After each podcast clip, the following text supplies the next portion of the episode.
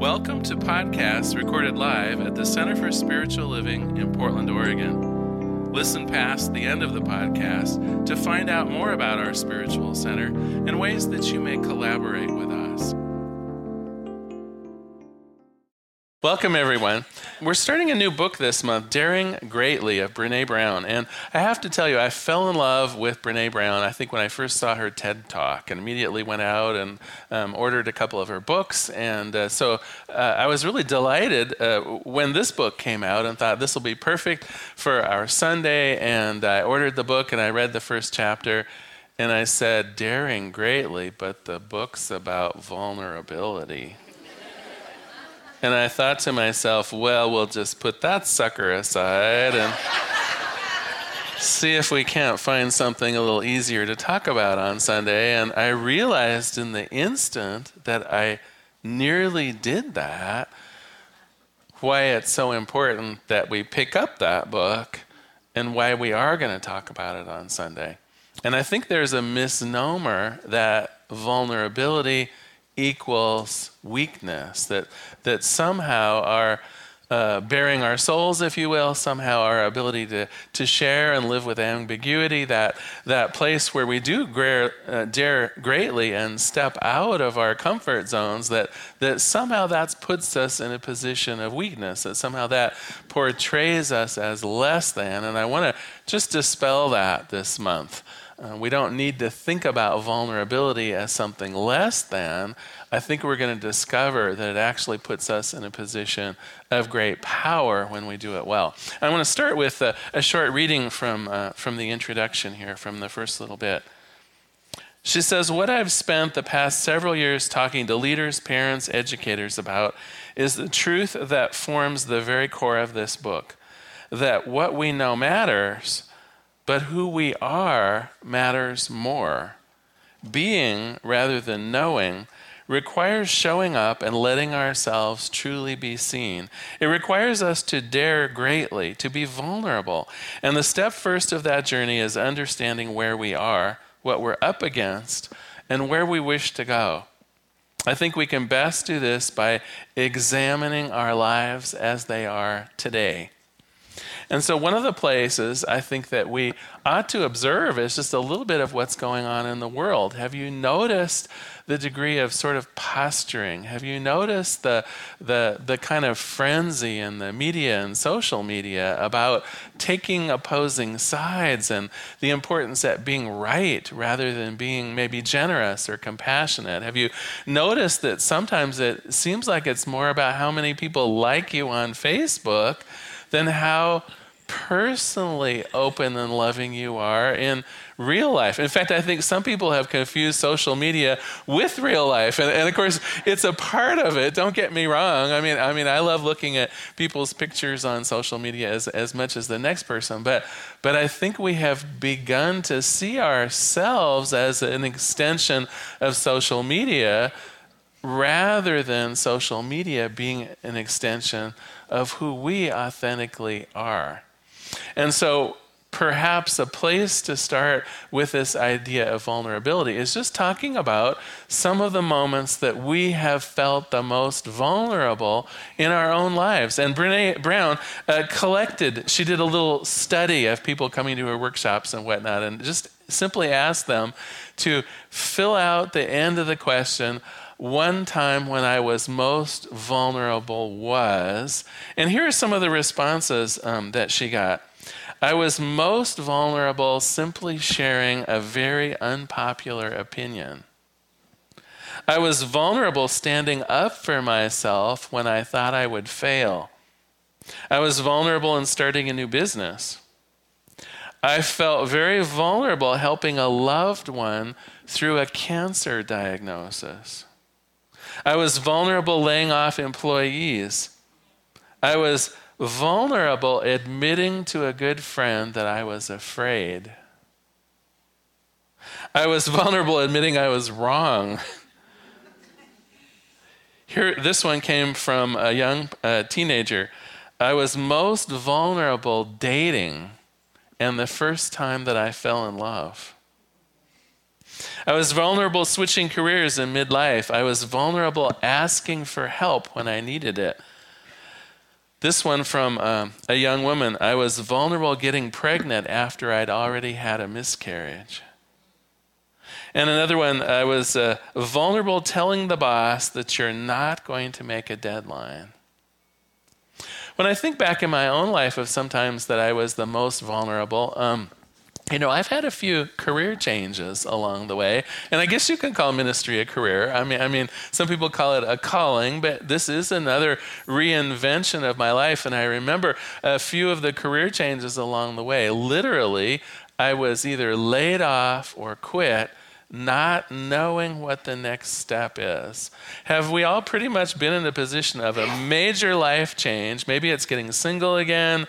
Maybe it's getting fired or let go of a job. Maybe it's purposefully taking a chance on some new course of direction, and you don't even have a real clue of where the outcome is yet.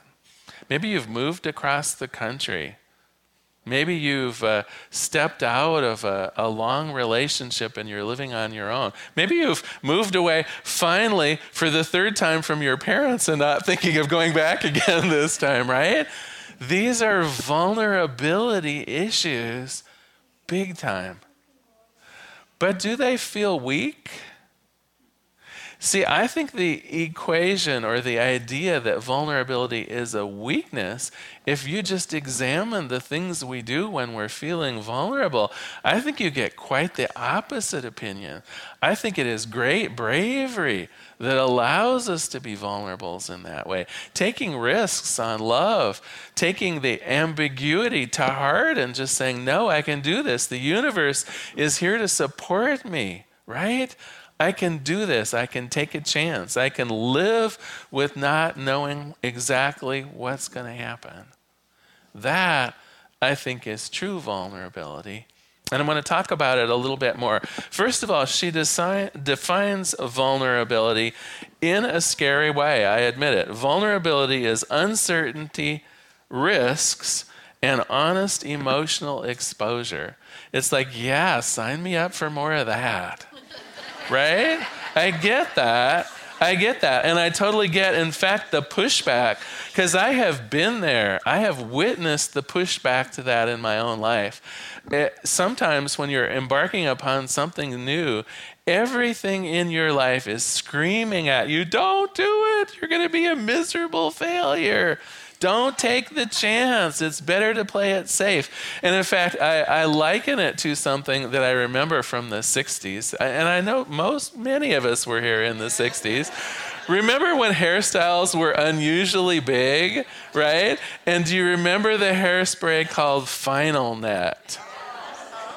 And they're just big clouds. And I have to admit, I actually had big hair in the 60s. And I remember getting a can of, I mean, the can, because hairspray was like a big thing then, the cans were like this. And there were clouds of it in the bathroom. And I got to tell you, when my hair was done, I could be in a tornado. and it still would look just the same. I think that's what we want to do with our lives sometime. I think that when we get things working sort of okay, it's like we get out the final net and we are resistant to change of any kind. We don't want the kids to grow up. We don't want the new job. We don't want a sense of freedom because with freedom comes risk.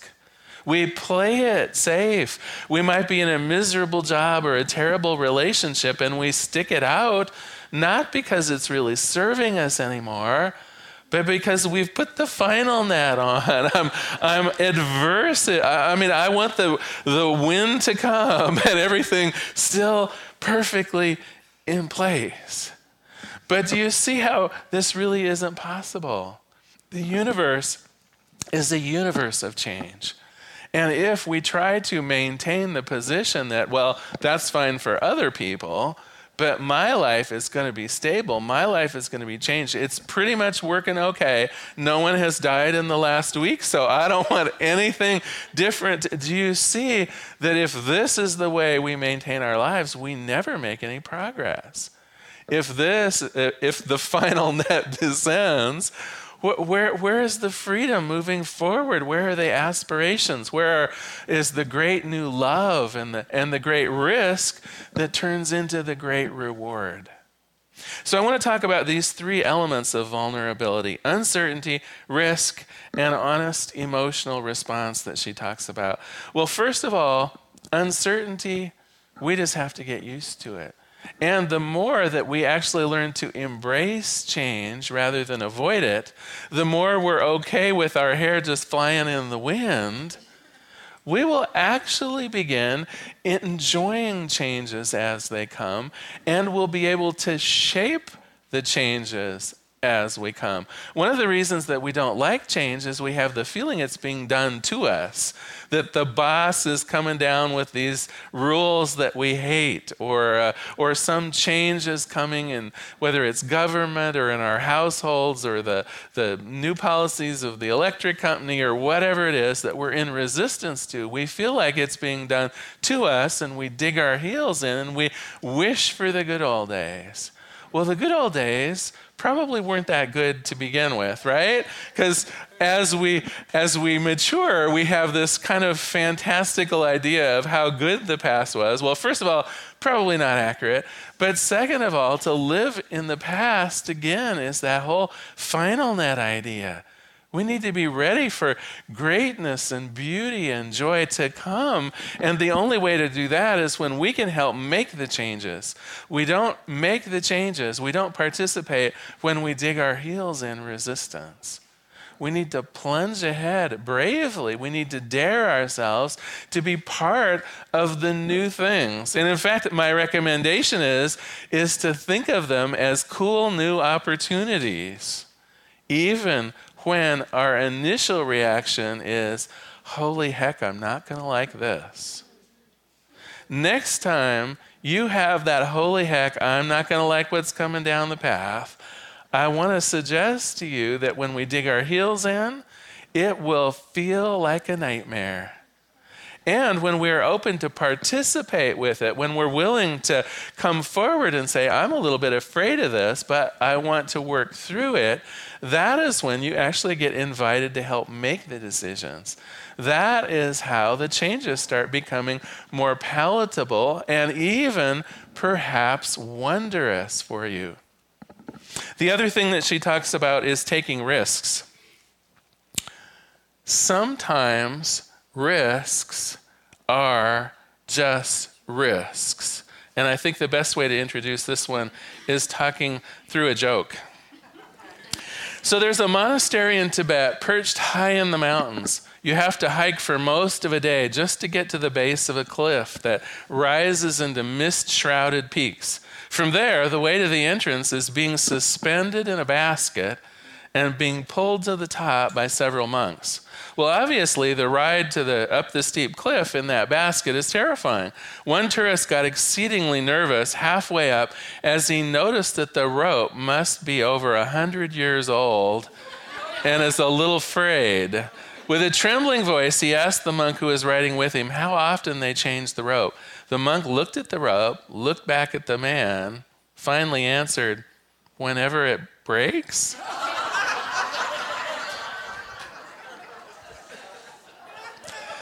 So I'm not advocating risks to be risky, but think for a moment. If we never risked anything, what would our lives be like?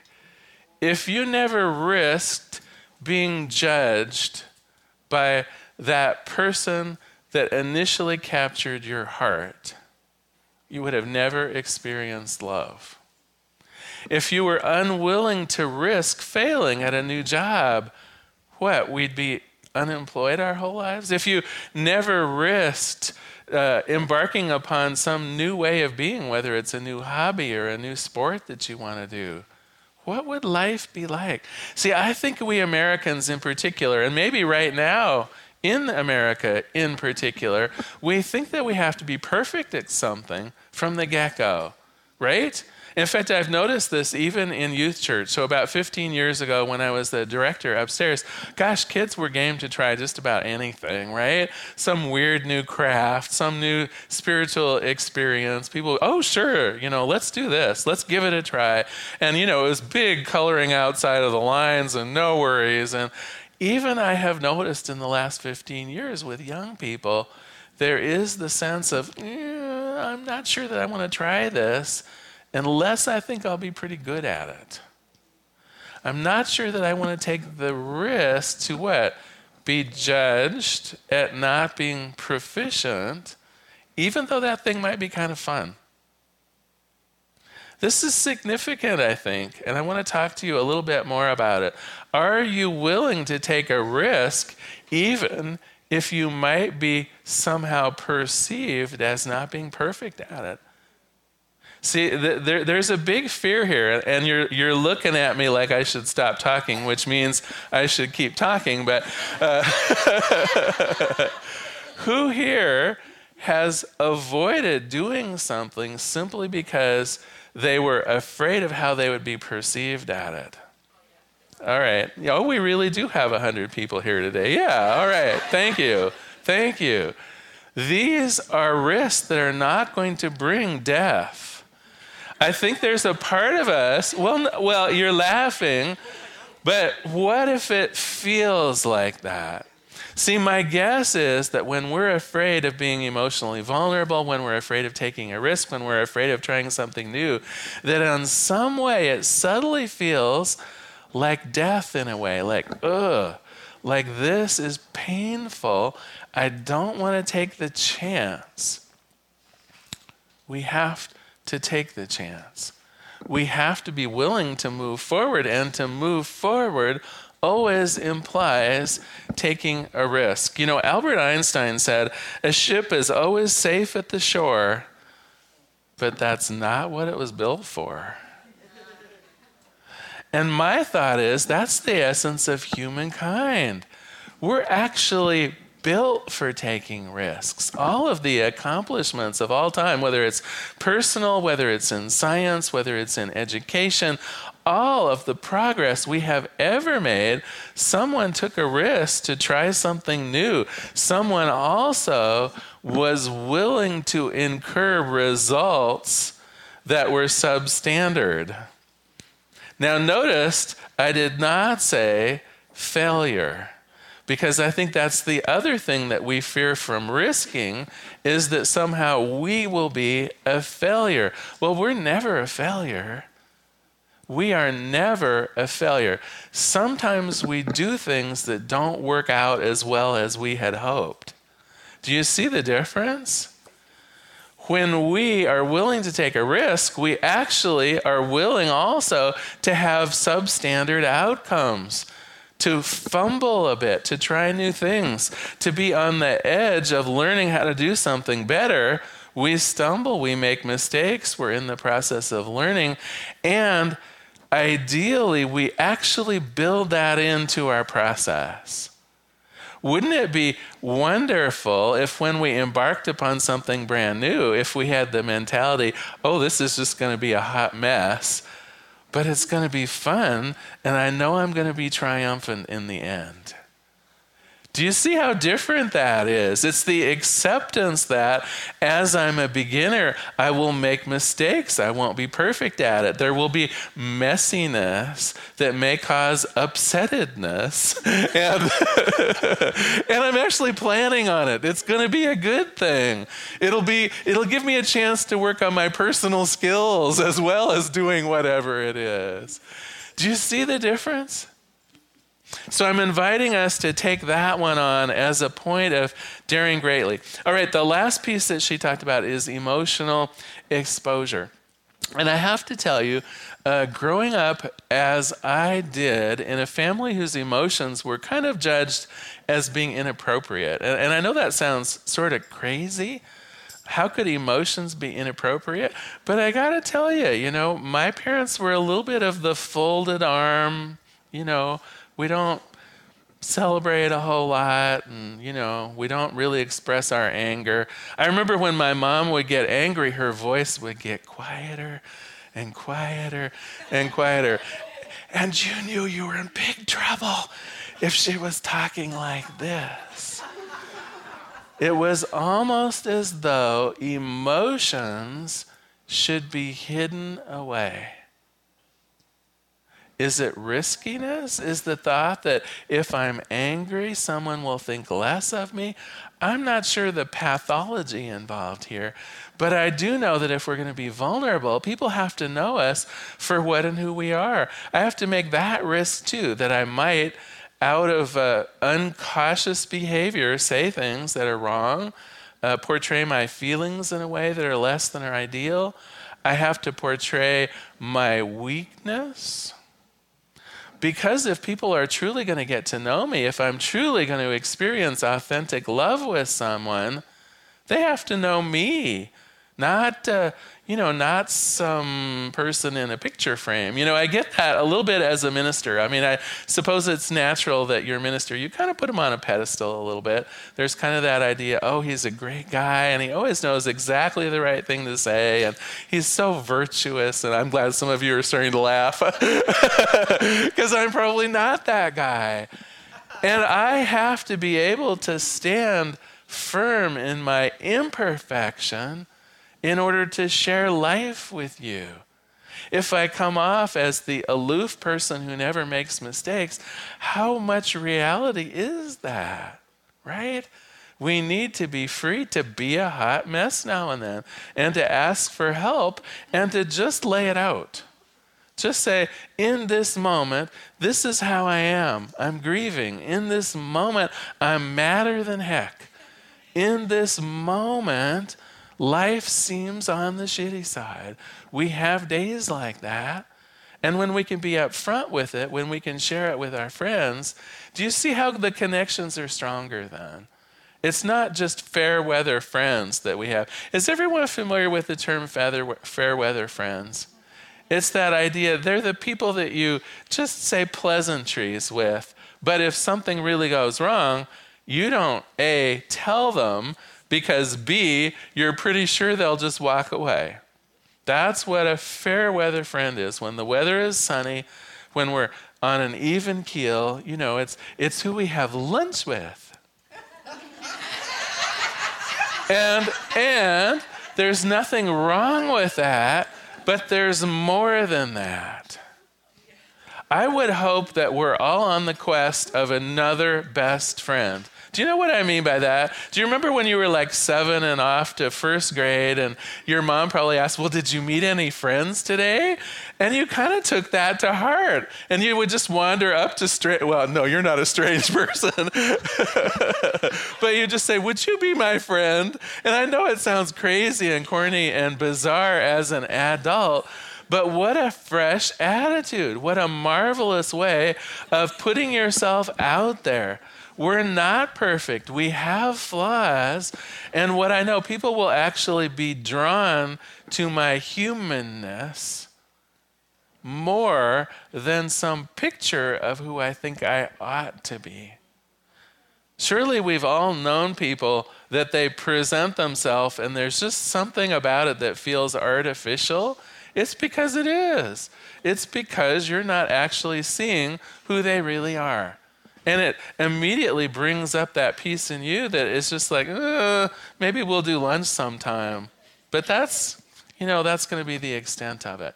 So, to recap, the things that daring greatly cause us or invite us to do are to live with uncertainty and change, even champion it, if you will, it is to take risks. Now, maybe we do want to check on that rope before we're raised up to the monastery. I agree. I'm not saying we should take risks in a foolhardy way, but oh my gosh, if we lock down our lives and not ever take a risk, we can expect a lifetime of exactly what we have now, with little bits of it being chipped away day by day risks are necessary just to keep enjoying life.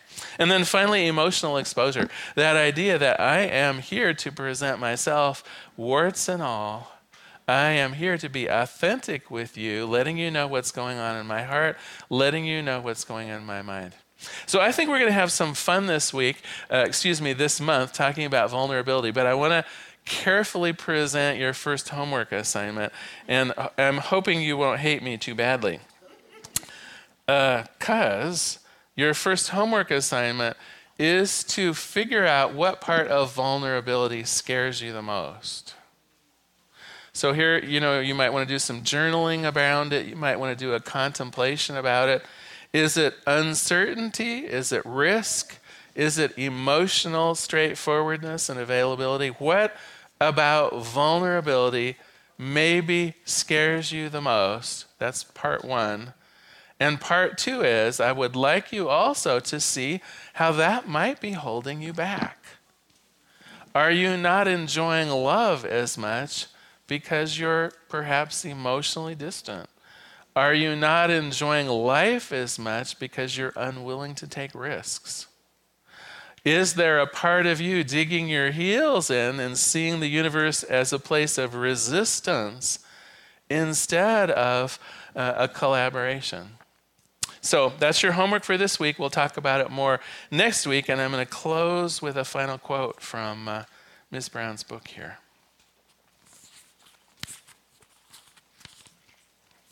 It starts to make sense that we dismiss vulnerability as weakness only when we realize we've confused feeling with failing and emotions with liabilities. If we want to reclaim the essential emotional part of our lives and reignite our passion and purpose, we have to learn how to own and engage with our vulnerability and how to feel the emotions that come with it. For some of us, this will be new learning. For others, it will be a reawakening. Either way, vulnerability is the birthplace of love. It's the start of belonging. It's necessary for joy courage, empathy, and creativity. It is the source of hope, empathy, accountability, and authenticity. If we want greater clarity in our purpose or deeper and more meaningful spiritual lives, vulnerability is the true path. Let us pray. There is one power one presence, one life, and one goodness. I call this thing God, but gosh, whether you simply call it the benevolent universe, whether you call it Jehovah, the, the words I leave up to you. What I know about it is that it is the largest container of love itself. It is here to nurture and support us. And I, and I accept that into my own life. I know that my risks are only minimal compared to the rewards of life. I affirm for myself that my emotional availability is a strength, allowing people to see me as I truly am and being okay with that. I affirm for myself that that ability to be okay and even champion changes in my life are there, are sweet, and bring the potential for life into, into greater relief. And as it is true for me, of course, I know that potential exists for each person here that with a greater degree of vulnerability, our lives improve. We, we put aside fears of change and, uh, and champion it, that our lives simply become better through this process of opening up and allowing our true selves to emerge. And so, in gratitude, I release this prayer into the activity and action of the law itself. I let it be, and together we say, and so it is. Thank you so much for being here today. So glad you're here.